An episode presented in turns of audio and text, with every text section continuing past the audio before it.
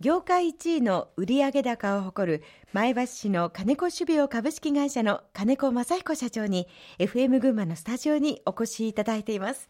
少し仕事から離れたお話も伺えればと思います。山登りが社長趣味だそうですね。最近あんまり行けてないんですよね。忙しくてですか？ええあの春に信濃川の源流に行ったのが最後です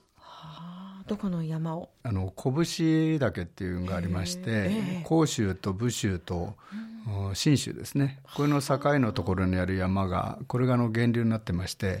うん、えそこへ、え行ってきました。標高どのくらいですか？よく覚えてませんけど2000ぐらいじゃないかなと思いますけど、はい。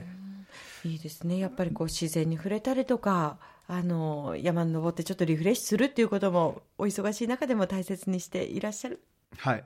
まあ、山の思い出はですね楽しいことばっかりで、えー、え特にあの3年ほど前に行ったあの常念岳という長野にあるんですが非常にあの思い出が深くてですね。どんな思い出があるんですか？あの雲の上や、はい、あの雲霧の中にですね自分の姿が映る、まあ、ブロッケンという現象なんですけども、はい、えー、これがその時出まして常念岳の山頂からですねえー、槍ヶ岳向けて自分の姿があの雲の上に映ってるっていうですね。非常にあの素晴らしくて。あとその霧の中に自分の姿が映るのもあるんですけどそれはあの自分の周りにこう5個がですね指しているようなそういう情景がありまして非常に感動的だったですね。すごい幻想的。その場所に行かなければ見られない風景ですよね、はい、ですからそういうのを見ちゃうとですねまた行きたくなっちゃうんですね、ええ、アクティブですねでも社長。そうでもないんですけど。まあ地味な趣味はですね他にもありましてあの先月、はい、古墳のですね石室っていうのがあってあの王の墓というか石室ですね、ええ。うんうん、そこに使われてる天井にある石がですね60トンぐらいあるんですが60トン、えはい、それをどこから持ってきたかというのであのバスツアーがありましてそれで行ってきまして烏川の上流の方までですね山の奥まで行ってきまして、まあ、これもとっても楽しかったですね。確かに群馬はまあ古墳文化が栄えたところではありますけれども古墳にもご興味がおありですか？そうですね。あの、まあ、毎月行ってるところがありまして、えー、毎月古墳を見にですか？古墳というかあの勉強といいますか。勉強会、ええ、あの上付の里博物館っていうのがあの昔の群馬町にありましてそこへはよく足しげく通ってるような感じですね。あの実は私も、ええ金子社長と初めてお会いしたのが上付の里博物館のイベントの時で駐車場でお会いしたという私はその時お仕事で行ってらっしゃるのかなと思ったんですけれどもご趣味とあとは何かイベントのお手伝いなんだそうですね。そうですね。あの時は多分あの古墳祭りだったと思いますけど、えー、私があの博物館友の会に入ってまして、うん、ちょうどおでんを配ってる時じゃなかったかなというふうに思います まさか金子種苗の社長がおでんを配ってるとはお客様も思わないでしょうね。非常に楽しいんですね。はあ、やっぱりそういう趣味のお時間も大切にしての仕事なんでしょうか？そうだと思いますね。仕事の話にまた戻りますけれども、世の中が変わっていくという中で、種苗業界も変化しているんでしょうか？はい。あの種苗の世界もですね、非常にその品質面はい、その高品質化というのが一気に、えー、進んでます。うん、またあの国際化というのもですね、えー、種を取る場所それからあ販売する場所、はい、これも非常に国際化が進んでます。それから昔は種苗で一体だったんですけど、ええ、今は種と苗というのがかなり分業してきまして、まあ、そういった部分でも変わってきてます。あとはですね、はい、えー農業自体のイノベーションがものすごく進んでまして、えー、昔の農業のイメージとは全くもう様変わりしている状況です、うん、機械化ですとか、はい、省力化ですとかあとはですねその意識面ですね、うん、まあ儲かる農業っていうんですか？あ係数管理をして経営意識を持って取り組む人がだいぶ増えてきましたし、うん、まあ、それに伴って、えー、大規模化だとか、まあ、よく言われてる6次産業化だとかですね、はい、マーケティングまで入れた農業っていうんですか、うん、そういうふうに変わってきてますし、まあ、あのこれからさらにスピードを上げて変わっていくんじゃないかなというふうに思ってます。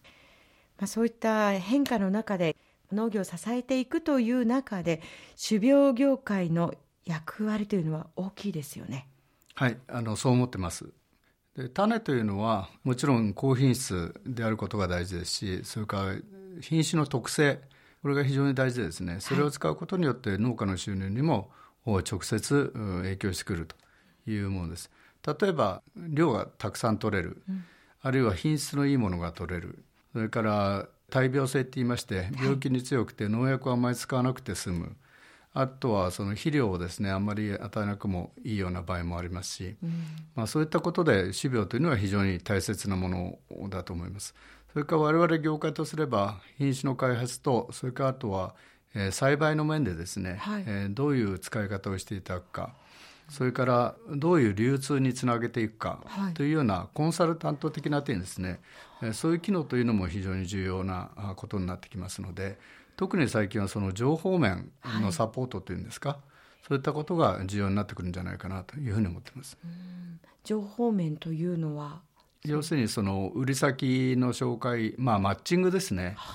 それから生産も一年中同じところで同じものができるわけではありませんので、はい、えー、暖かい方から北へ向かってですね沖縄、あるいは鹿児島で作って順次北上していって、うん、最後は北海道と。いうその間の生産をどういうふうにつなげていくかとかですね、うん、まあ、そういったアドバイスなり、えー、そういったことをしてやれると。いう会社がこれから必要になってくるというふうに思います。トータル的な本当にプロデュースというかそうですね。支援になってくるわけですね、ええ、それがないと本当の力になれないんじゃないかなというふうに思います。その中でさまざ、まな部署が金子種苗にはありますけれども各部署日本一を目指しているそうですね。ええ。あのまあ、会社全体ではですね売上だけはあのトップになれたんですが全部門がという話ではありませんので会社の中でですね各部門が切磋琢磨してですね、はい、えー、一番目指していこうよということで頑張っている現状ですね、うん、そういった現状の中で金子種苗の今後の目標はどんなところに置いていらっしゃいますか？はい。まあ、売上的にはあのおかげさまで、えー、1位には慣れてるわけですが利益面ではまだ上位の会社があって、えー、及ばないところですね、まあ、そういったことで利益体質の強化ということが大事だろうというふうに思います。でハイテクと国際化ということでやっておりますが研究開発力それから当社の持ってるいろんな事業分野の総合力それから営業網ですね。この営業展開力それから海外に向けての展開と。そういったところをですね中心にやっていければというふうに思っています。最後にこれから起業したいと考えている人へのメッセージの意味も込めてお話しいただければと思います。経営をしていく中で大切なことは金子社長改めて何だと思いますか？そうですね。やっぱりあの自分のセンサーを磨いて人の後追いじゃなくてですね真似じゃなくてしっかりと地面を足で踏んでですね心手果敢に踏み出していくと。まあそうすれば道を開けてくるんじゃないかなというふうに思っています。確かにセンサーが鈍っていては時代の先を見ることはできないですものね。そうですね。やっぱり経営者は勉強していかないといけないかなというふうに思いますその他特に若い人に向けて伝えたいことなどもありましたら社長お願いいたします。はい。まあこれから経営していく方にですねお伝えしたいのは嘘を言わないこと一生懸命やること自信を持つことそして自分で実際に現場に行くことそういったことが大事なんじゃないかなというふうに思います。うん嘘を言わない一生懸命自信を持つ現場に足を運ぶ。やっぱり労を惜しんではいけないんですね。そうですね。とにかく自分でやってみる、うん、そういうのが説得力につながるというふうに思います。実行ですね。はい。今日のトップインタビューは業界1位の売上高を誇る前橋市の金子種苗株式会社の金子正彦社長に FM 群馬のスタジオにお越しいただきお話を伺いました。業界を担っていく立場としてこれからも技術革新をなさっていくことと思います。今後のご活躍も期待しております。ありがとうございます。さあそれではここでもう一曲お届けしたいと思います。今日はとっても私は大好きなナンバーを選んでいただいたんですけれどもこれはどうして選んでくださったのでしょうか？え今日はあの若い人にですねエールを送るという意味も込めましてこの曲にしてみました。それではお届けいたしましょう。光源氏で勇気100%金子社長ありがとうございました。お世話になりました